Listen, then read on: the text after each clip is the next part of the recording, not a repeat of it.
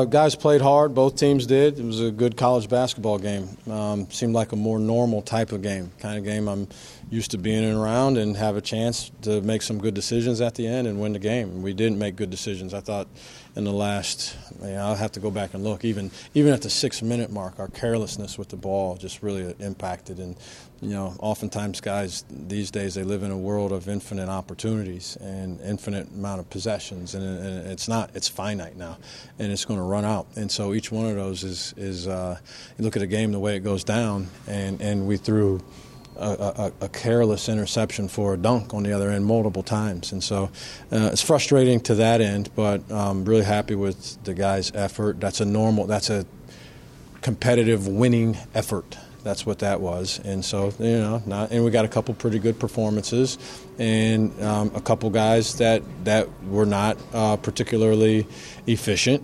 um, but uh, but they did enough um, to to have a chance to win it at the end of regulation.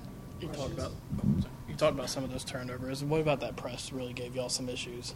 Uh, being tentative, being tentative. I mean, I think it was right there in front of our face. You know, I, I, you play against like the old VCU. That that's what they do. It's every possession, and you know what it is. And they have three different kinds of presses, and um, you expect a little bit of that. But I, I think it was pretty. It was it was smack in our face for the most part. You get the ball in bounds, two guys are going to be on you in a fairly aggressive manner, and you got to find a guy, and then that guy's got to attack. And, and um, I thought we were passive and tentative um, to the tune of turning it over, uh, to the tune of not getting over in 10 seconds, to the tune of even when we did get the ball uh, past half court, we didn't attack. And you have to attack. I mean, if you don't attack when they are going to commit two guys to you, uh, then eventually they'll try it again and then again, and then it's a risk-free attack uh, on their behalf. And I, I, just don't think we were. I thought we were tentative and we weren't aggressive and we weren't sure of ourselves. We weren't sure of ourselves, and some of that was a byproduct of that being the first time probably any of those guys have been in that situation where a ball's going to be in your hands. You got to get it across. If you do six, seven, eight, nine, ten times in a row, you win comfortably. Uh, uh, if you don't, things are going to get real dicey, and things got real dicey because we didn't make some good decisions. What did you see on the last play of regulation? Um, you know, we uh, we had a chance to win in regulation, and you know that was the only way we were going to have a chance to win in the regulation is to do it the way I did it, and so guys did a really good job of executing it. Um, we got them to take a shot that probably in that timeout uh, before that was not the shot that they said they were going to take. Uh, they shot early. We rebounded it, and we had a chance to win in regulation. So um, I have to go back and look at it again. It looked like I mean, you know, I, I, I don't anticipate that there's ever going to be a foul called there unless it's a tackle, and so um, I just. Uh, just thought we had a great opportunity to uh, to take, and there was probably a little more time. You know, Zach's obviously never been in that situation in a college game, and um, there was probably a little more time even than what he thought. But uh, but you err on the side of trying to get the thing off. You don't want to have it in your hand as the buzzer sounds. How about the last possession of overtime when you know the long inbound pass? Yeah, um, yeah. We were gonna. We tried to get the ball. They switched the original original screen, um, which made it a little more uh, congested at the in the mid middle of the floor, um, and so we didn't get a clean catch on it. It was to get a clean catch and um, sort of reminiscent of the old Bryce Drew deal. Um, something like that. Meechie was going to be coming off the backside of it, and so, but they switched it, uh, and we didn't get a clean catch. So, you know, I'll second guess that for eternity. But, um, but uh, I thought it was a good chance for us if we could do that to run free and step into a shot, even if it was deeper, particularly with Meechie. He's got pretty good range anyway. So even if it ended up being a deeper shot, if he was moving towards the basket, I felt really good about a chance to for his chance to make it. Hayden and Jacoby both said the key to this offense, when it's going well, is fluidity, and they feel like the press kind of stopped that. Do you feel like a that fluidity is kind of what makes you guys go, and how did the press kind of change that? Um, I mean, I think I think any offense is going, uh, needs fluidity. To be honest with you, uh, I think if you're choppy, it's probably you know probably not the deal. But uh, sure, the press the press slowed it down some. Um, you know, it was it's more difficult to press when you get stops. So that was a big part of it, which is honestly on the board before uh, the game. Uh, one of the the first offensive bullet point for our keys to our offensive success was defensive stop. So um, they were able to press more because we didn't get some stops. They got aggressive. They got to the free throw line. It just was.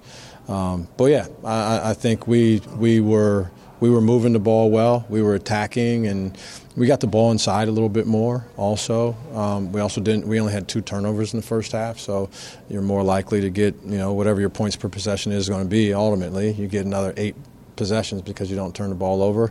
Even if you're at 0.5 points per possession, you're going to get four extra points on the thing. Normally, you like to be around one. So um, I think there was a lot of th- stuff that went into it. But um, but yeah, so certainly if we can move the ball freely and, and, and move ourselves around, that's the key to, to most offenses. You mentioned some individual performances you liked. What can you kind of take from this game, especially that first half, and stack onto Tuesday and the games going forward?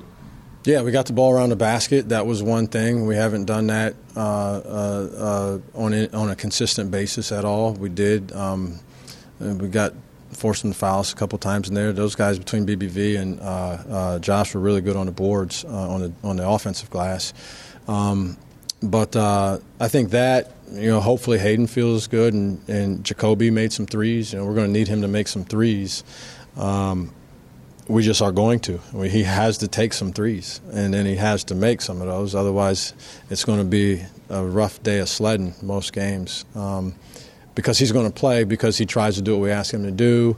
Um, he's a solid on the ball defender, and so uh, hopefully he can take some real confidence away from this and to, to that end anyway and, and learn from some of the situations you know he was in the back court and got double teamed and turned the ball over um, so maybe, hopefully, he can learn from that and you know being aggressive and trying to rip it back and attack that baseline when that double team comes, maybe. But um, those would be the two guys in particular that, that hopefully, just based on how they played, um, they, they they gain some confidence moving forward.